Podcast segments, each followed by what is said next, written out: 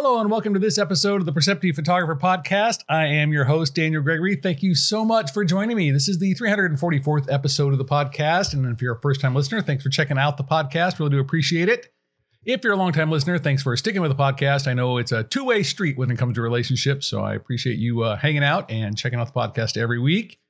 Thanks again for those of you who checked out the Photoshop Summit, or for those of you who got a VIP pass. Hopefully, you're still watching those classes. And it was a great event. I learned lots and lots of stuff from all the different classes. So, hopefully, you got to partake in that. And if you haven't signed up for the newsletter to keep track of what's happening here at the studio, make sure you do that. You can do that up on my website. I've got a bunch of free webinars coming up on all sorts of different things, some new things coming out in Lightroom, Photoshop, black and white, some free, like I said, some free classes. I got some, also got some paid classes getting ready to announce the 2022 workshops. So lots of stuff coming up there, a couple of ebooks coming out. So lots of stuff there in the newsletter. So if you haven't signed up for that, go ahead and do that and check that out. This week's podcast, I wanted to talk about the contact sheet. I've talked about contact sheets a little bit in the past, but I want to talk about really the significance and importance of working with a contact sheet. And for those of you who don't actually know what a contact sheet is, back in the old days, when we were working with film and you had negatives, unless you were shooting slide film, in which case you got a positive when you actually developed the slide, you were dealing with negatives. So to be able to see those, you would lay out your strip of film onto a piece of darkroom enlarger paper, make an exposure, and then you'd get to see a positive of all your negatives. And it would be all laid out. One sheet of paper held a whole roll of film, or maybe four four by five negatives. So you ended up being able to have a positive of your negatives. And then you would use that contact sheet to assess the photographs, make decisions about which ones to enlarge, which ones to print. Now, digitally, you can do that. You can go in and create a contact sheet in Bridge. You can create it in Lightroom, Capture One, whatever tool you use. There are layouts that allow you to grab a group of images, put them onto a single page, and view them as little thumbnails, basically. And you know, the average, I would say, contact sheet, you've got something in the neighborhood of, you know, somewhere between probably 10 and 30 images that you might put onto a contact sheet to let you assess those. I am a huge, huge, huge, did I say huge fan of contact sheets? And there's a couple of reasons for that. And it's one of the reasons I want to talk about it today in the podcast because I think it's one of the opportunities you have to really grow your photography again in a meaningful way and in a quick way. Like I talk about printing all the time makes you a better photographer. Assessing contact sheets will also make you a better photographer. And even if you look at them digitally, I think it can make a difference as well. But having the actual contact sheet in front of you, I think, is an interesting experience that you should at least try um, to decide whether or not you're going to use paper or or screen only. Again, I like the paper. I'm a materiality, physical, tactile, touching person's uh, of my photography, so that's important for me to have that. But either way, it would work fine. The reason the contact sheet is so interesting is if you think about a photographer, just any, and yourself included. And I asked to see some of your work.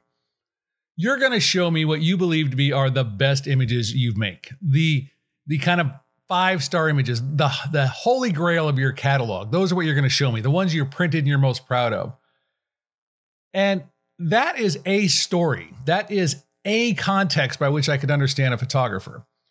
But if you've ever been in a relationship, and I mean any kind of relationship, there's that, and it's new there's that kind of honeymoon phase where everything's good.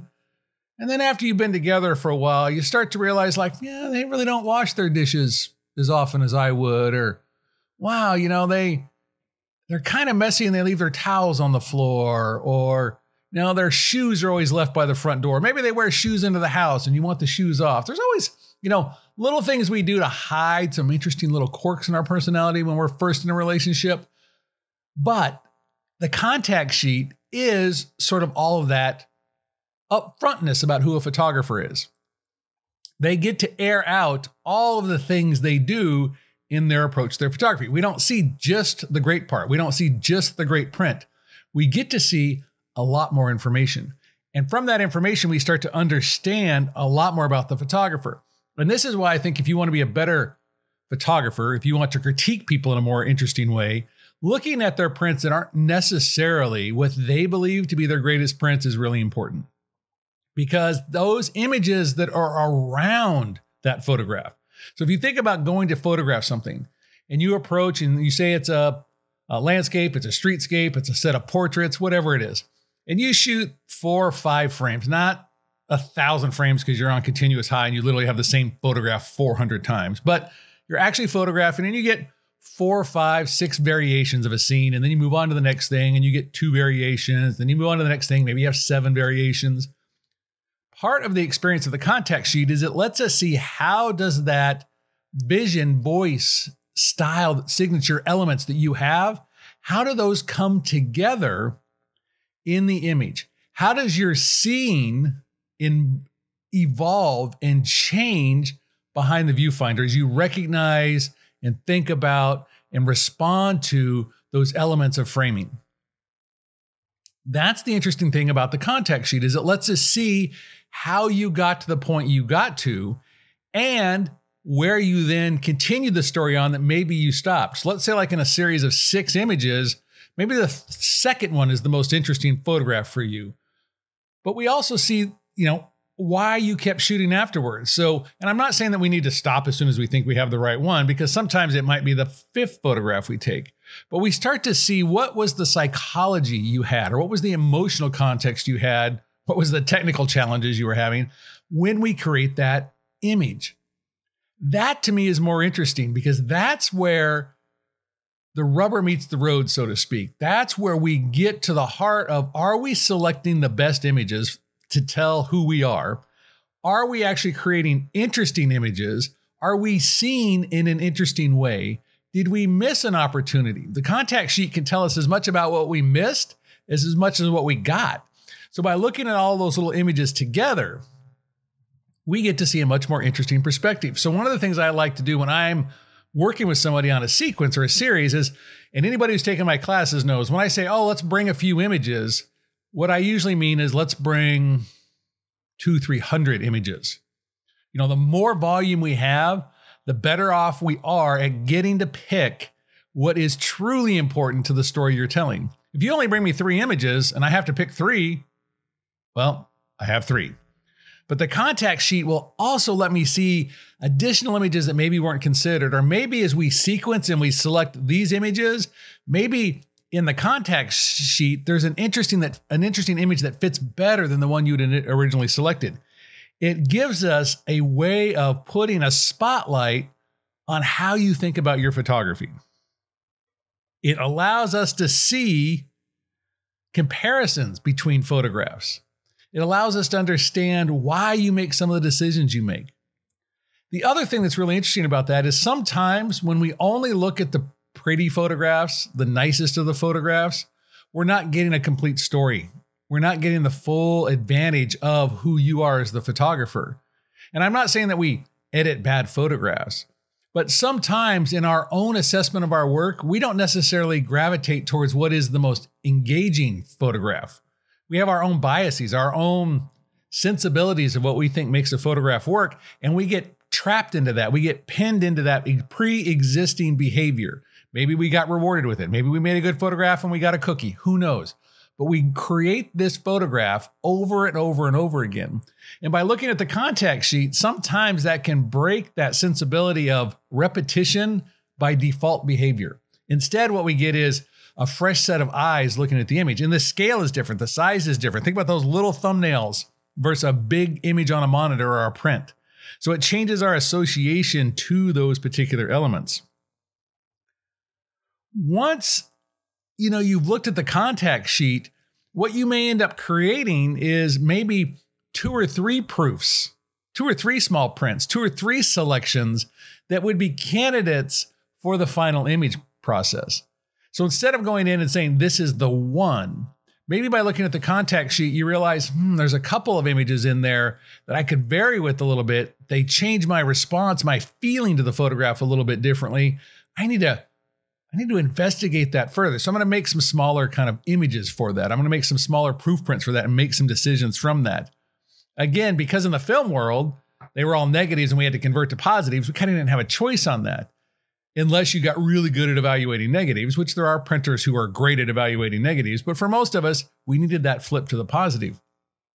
So I think there's an interesting opportunity for us to be able to assess in a more meaningful way and in a different way how to approach those photographs. And I think that's one of the reasons why I'm excited about people thinking about contact sheets and returning to contact sheets.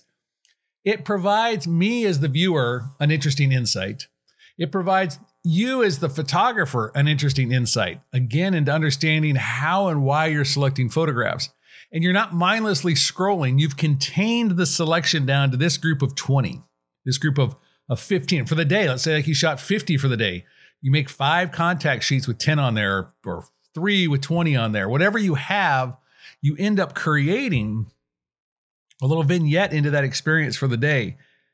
I think the other thing that helps you do is it helps you understand the why you clicked the shutter.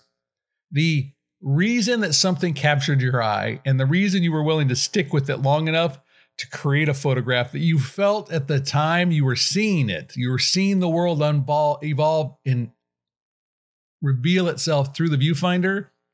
That that shows up as a little movie vignette in those contact images, those six, eight frames, they show you that process. And that's invaluable for you to understand because the more you understand how you're responding and what you're seeing, the more likely you are to engage with that in a meaningful way later. Now, the other thing you could do that would really help other photographers is ask to see the contact sheet. And then you'll have to explain what a contact sheet is in some cases. But ask to see the contact sheet and have a conversation with them about how did you select this image? Out of these five, how did you pick that one? What was it about that? You'll start to hear things about their approach to framing, composition, those signature elements that kind of define their way of, of creating frame and composition. You might hear about a narrative story element. Maybe they like the look in somebody's eye, and there was just a glimmer of, of context that we get from that. But you'll start to understand that photographer better and be able to give them feedback based on what you see in the other images, it like, oh, you know, I really like the eye contact in this frame, but I love the gesture posture in this frame. And so it gives the photographer some additional information about potentially what to look for when they go out again next time. The cool part about doing contact sheets is there's even a couple of books out there. Magnum made a book called Contact Sheets. There's another book called Contact Sheets where you can actually look at the contact sheet of some kind of more famous photographs or famous photographers and sort of see how they evolved into their images that you select. And interestingly enough, even when I look through those books, about I would say 25% of the time I would pick a different photograph than even the photo editor or photographer picked. Um, or I would have cropped it a little different because that's the thing. When you see the contact sheet, when it's full frame, you actually can see some of the cropping decisions a photographer makes, which is also an interesting opportunity to see like, do they crop properly? Do they think about cropping properly? So you see those things when you look at the contact sheet. So anyway, those two books are available. They've been out for a long time, so you can probably buy them new still, I think but there's lots of probably used copies out there if you want to pick something up off of Abe's or something like that. Have a great week behind the camera. Thank you so much. And again, take a little bit of time, make some of those contact sheets. I think up on my Vimeo channel, I've even got a little video about how to create contact sheets that I made probably four or five years ago at this time now. But you can check that out as well. Really do appreciate you being a podcast listener and have a great week. And I'll see you next time.